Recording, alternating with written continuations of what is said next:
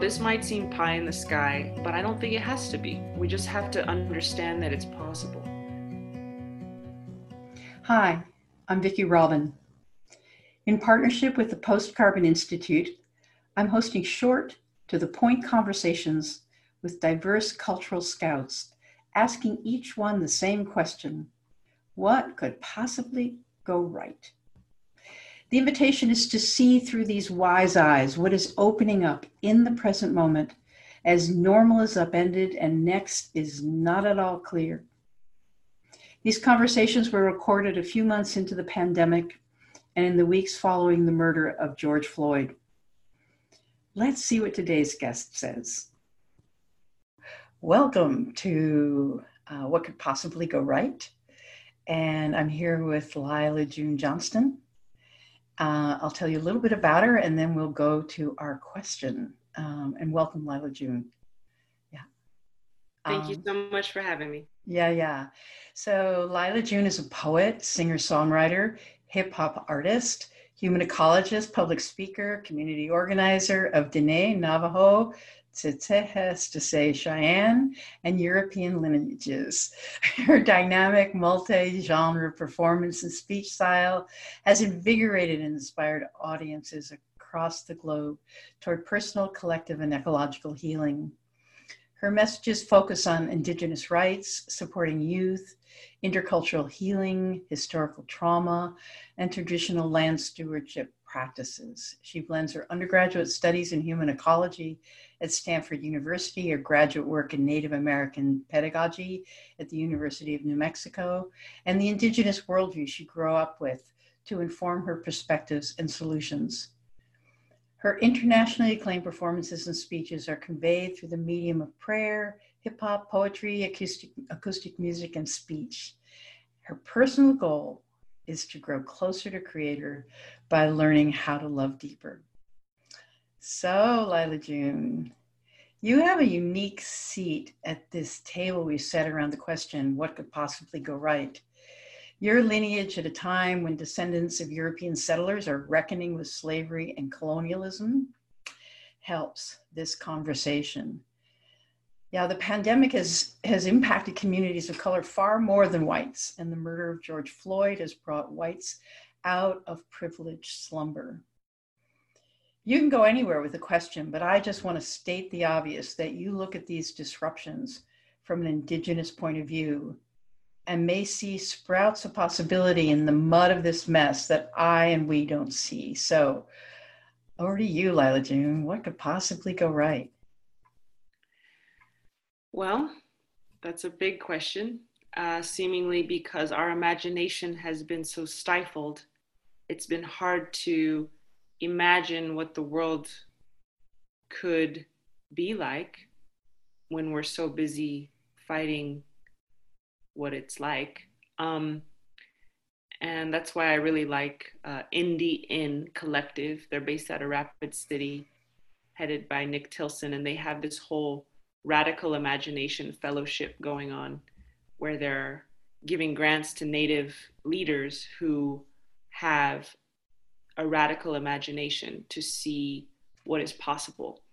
Um, and I think as native people, we're constantly fighting off what is assaulting us on all fronts. And it's when he asked me that question, you know, what do you imagine? What, what if we win? You know, I just started crying because it's like I realized how little time I ever have to think about that. Um, but so, I mean, there's a lot of different things I could touch on right now. It's hard to choose um, different models and examples around the country and across the Mother Earth, you know. But I, the one I chose today is actually something that I'm trying to get out there more it's called the Seven Generations New Deal. And um, we created this when I was running for office in New Mexico. I was running against the Speaker of the House. Um, and I was, we were both Democrats, but he was an oil Democrat and a corporate Democrat, casino Democrat, Budweiser Democrat. Um, but he played nice on all the right topics to make people think he was progressive. Um, and I was in Santa Fe, which is a highly quote unquote progressive area. Um, and so during this time, I wanted to create sort of like an indigenous version of the Green New Deal.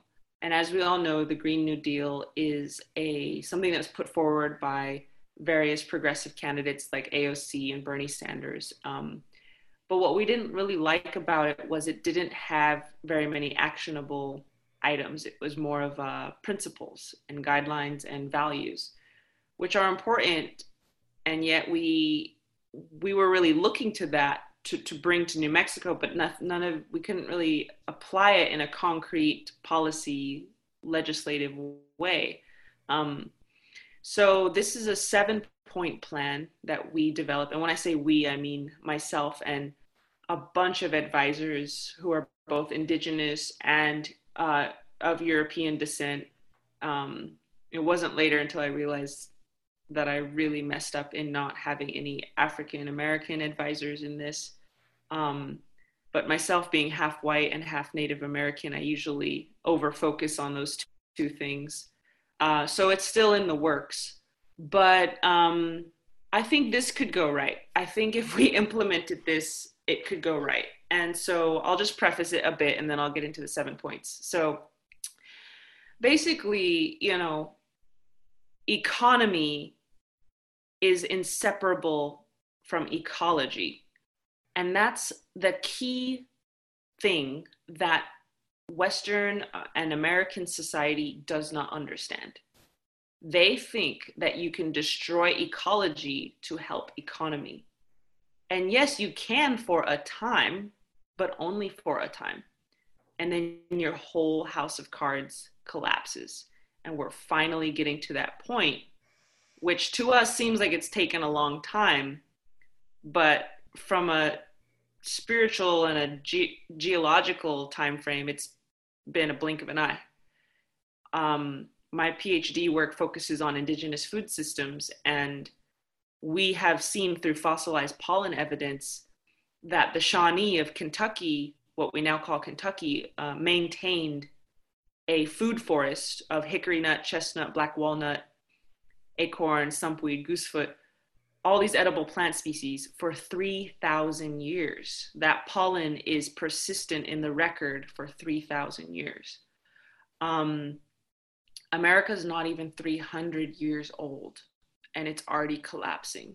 You know, so I guess my point with that is that our separation of ecological health and economic health um, is one of our gravest mistakes. We think that works, it doesn't. And so the Seven Generations New Deal does not solely focus on economic development, but heavily on ecological development, if you will because we understand the two are intertwined. It's pretty simple stuff, but for some reason people just can't, they just don't, they don't get it. So, anyways, let's get into the seven points. Um, so, interestingly, in addition to well, the first point is democracy. And I put this as the first point because the more I started working in, in politics, the more I started realizing that um, you know, our stranglehold, the corporate stranglehold on politics is a pretty major obstacle for any real change. Um, and that includes Citizens United, where corporations are treated as people and therefore can contribute to campaigns in the same way. That includes super PACs, which are basically loopholes to the campaign finance laws. And campaign finance laws are all about limiting the amount of influence a certain interest can have on a politician so that when that person gets elected they're not beholden to exxon. They're not beholden to remington. They're not beholden to um, any number of corporations who as we all know their bottom line does not include ecological health. So anyways that's why i put this as number one because i felt as though until we get this right which we can if we understand it clearly enough and we demand it strongly enough and we're unified enough, the other points are kind of moot.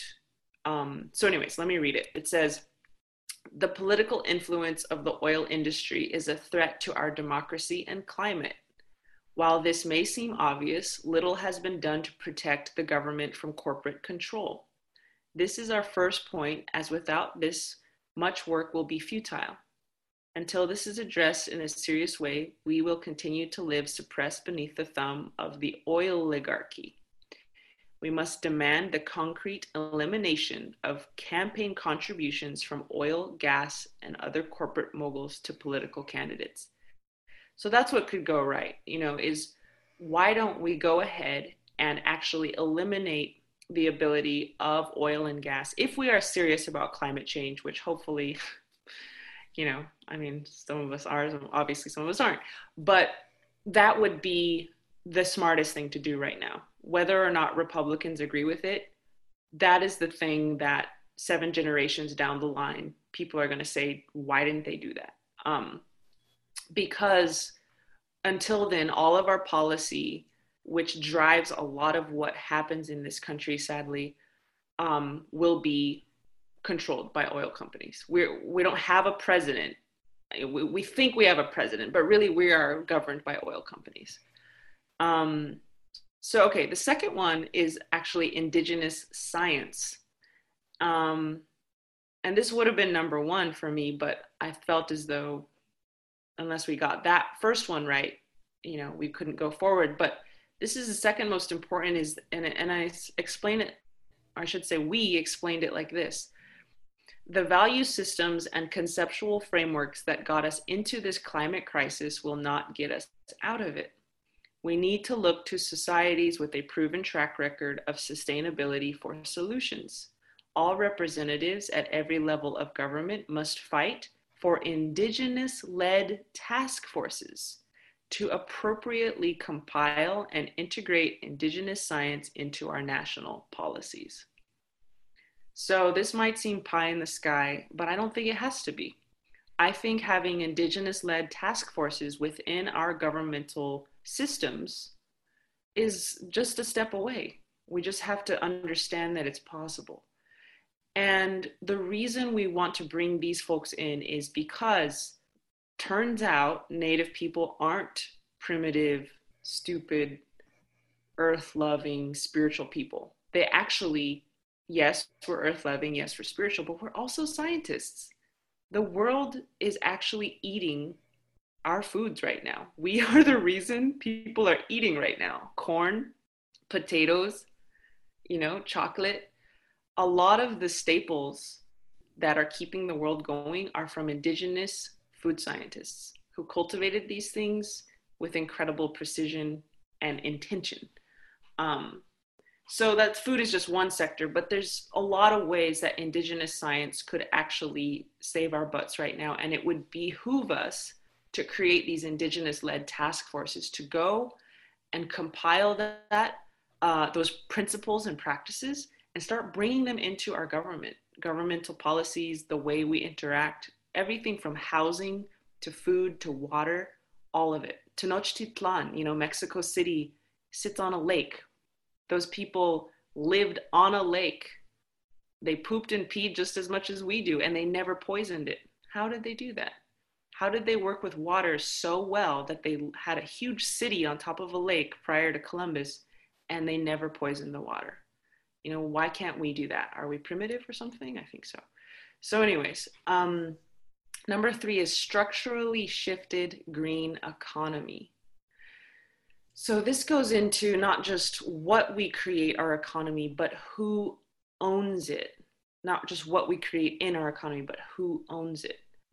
And so creating horizontal ownership structures.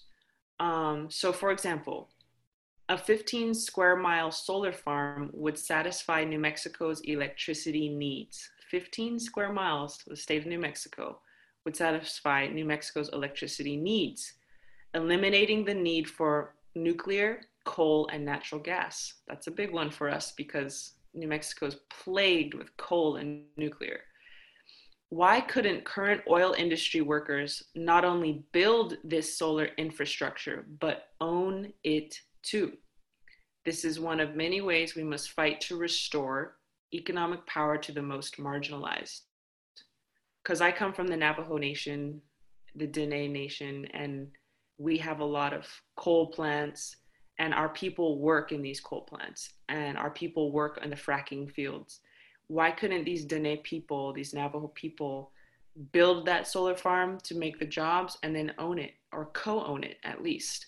So it's not just about recreating the same hierarchical structure with solar farms and wind. We need to actually restructure the entire ownership um, setup so that we can share power, um, share economic power. Uh, so the four is ecological restoration. Um, and so this is really about sort of what I was talking about before. If we can heal the tissues of the earth, the soils, and it's related to the Indigenous Science Task Force, right? They would be the ones to help us do this, uh, to heal bioremediation, look into hemp remediation, sunflower remediation, all of these uh, fungal remediation, all of these amazing things that Creator gave us to heal the earth, to heal the soils, the water. Why can't we um, implement that as part of our uh, carbon strategy because, as we all know, soil sequesters carbon, um, forests sequester carbon, life sequesters carbon. And so, if we can help life flourish, we can help balance our earth. And, and what I one of the actionable items I threw in here was a joint several liability, and or sorry, retroactive joint and several liability. And what that is, is it's actually holding all of the fracking companies accountable all the way down the ownership chain. So this is less of like bioremediation and more like suing fracking, which can help with bio, you know, they can pay for it. Um, but essentially what fracking companies do is they drill a well, they tap it out, and then they sell the crumbs to another company or a shell company as in a, a fake company that isn't even real. And then they also sell along with it all of the res- cleanup responsibility, all of the liability. So you have Exxon just pumping out all the cream of the crop and then ditching and taking the money and running. Jo- a retroactive joint and several liability means every single owner of that fracking well is held accountable for the cleanup costs and this is how they dodge cleanup costs. And this has worked in Wyoming. And so this is an important thing that we can do right now. Um, and Kyle Tisdel, who ran for Congress here in New Mexico, is an expert in that. Um, and he is good to talk to as well. Um, so, number five, equity. So, um, as the second greatest carbon emitter in the world, the US is responsible for harm and destruction across the globe. We're the second greatest carbon emitter. So I don't know if you've seen those maps where all the countries are resized based on how much carbon they emit. So China's massive, um, America's massive, and Africa is just this little sliver of a thing. And it, it like it's almost not even on the map. And it's like why why should they bear the brunt of of the emissions that these other industrial companies are are are putting out. And so it becomes a question of equity of like, why are other people having to pay for our mistakes? And if we reframe it that way, from a scientific option to an ethical obligation, you know, then emissions reduction becomes our moral duty. Furthermore, in the process of transforming our economies, people of color and other mar- marginalized groups must be placed in equal places of leadership and community prosperity. And so the notion of sacrifice zones, which mostly where mostly people of color and poor communities bear the pollution brunt of our energy systems, must be formally condemned and altogether abolished. And so what that means is, you know, we actually have we actually have the ability within our government systems to formally condemn things. That's and and abolish them. So what that means is we can actually codify the erasure of sacrifice zones.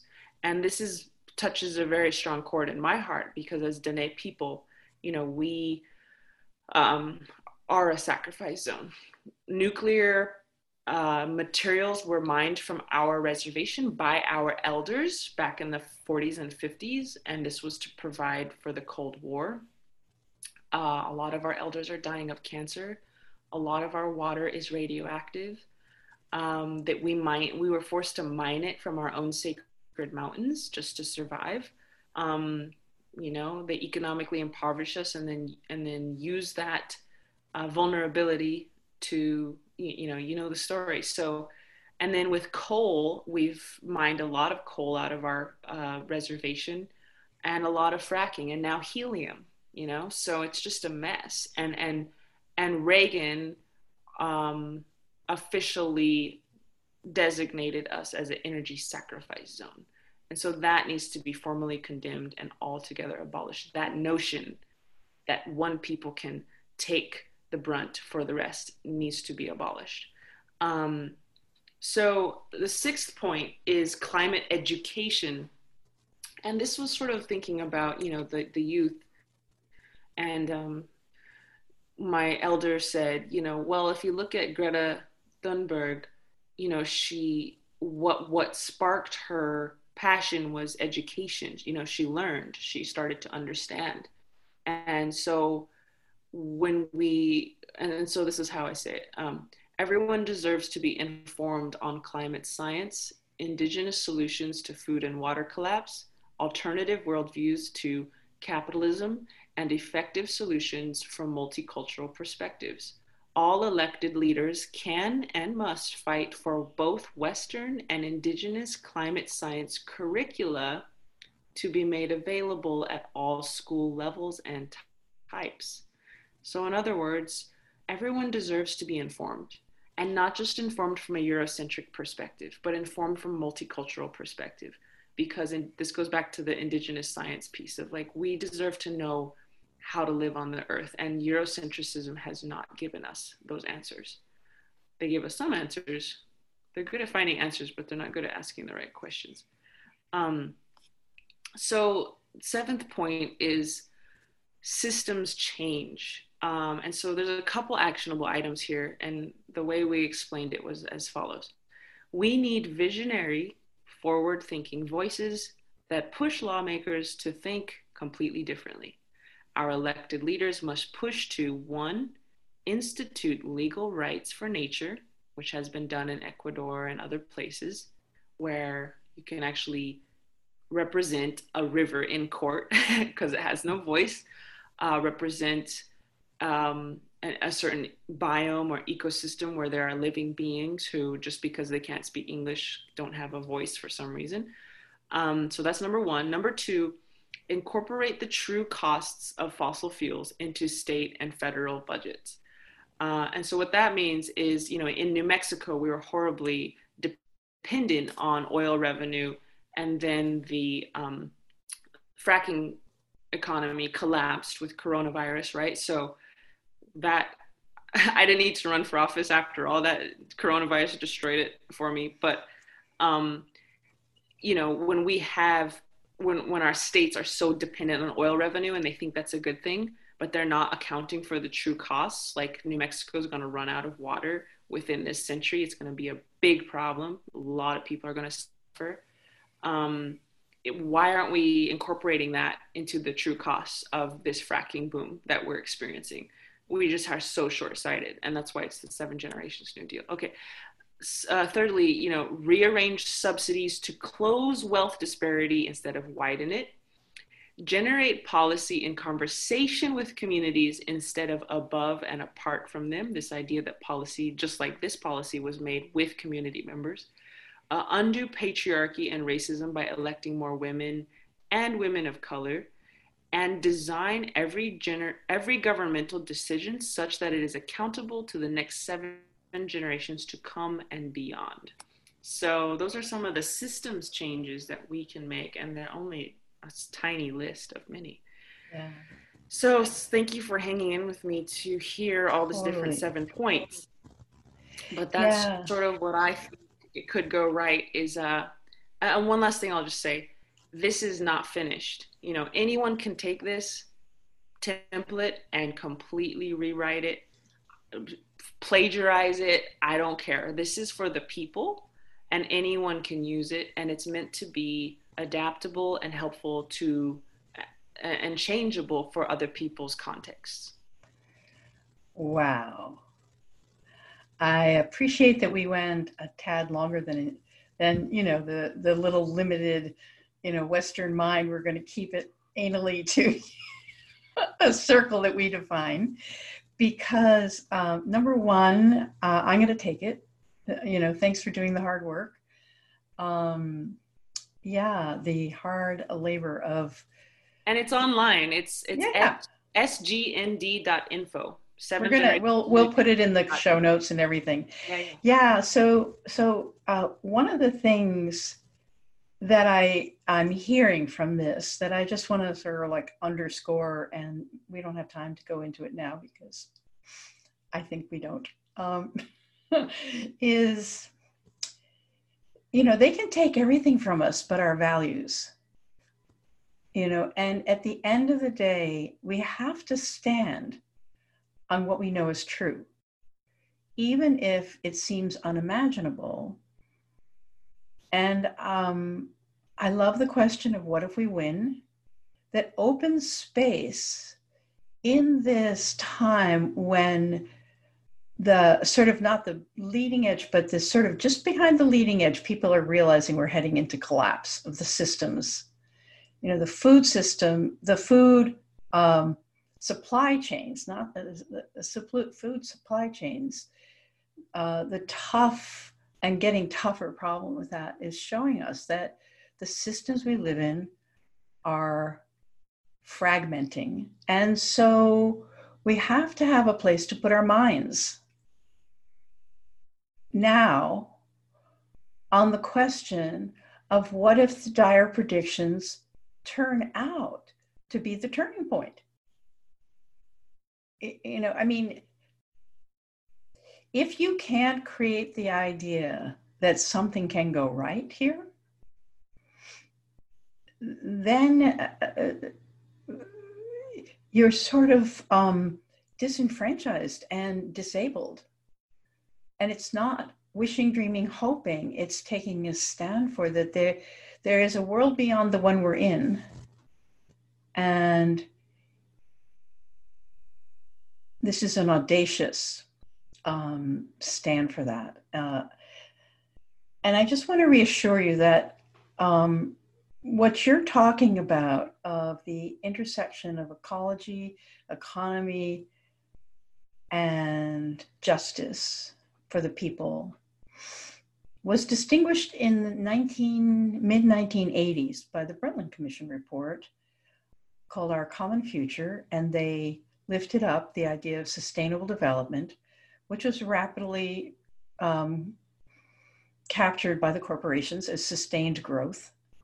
Um, but this is a conversation um, that the world, that has been in the world, even though it's not realized. So I will take that what could possibly go right is the realization of a long dream.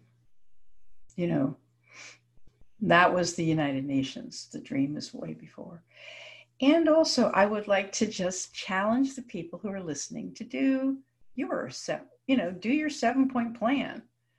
You know, take a, you know, put meat on the bones of your dreams and stand in them because our dreams our prayers are what we have. So um, I just want to thank you for the time. And if you want to have like a last word beyond my ramble, then please do.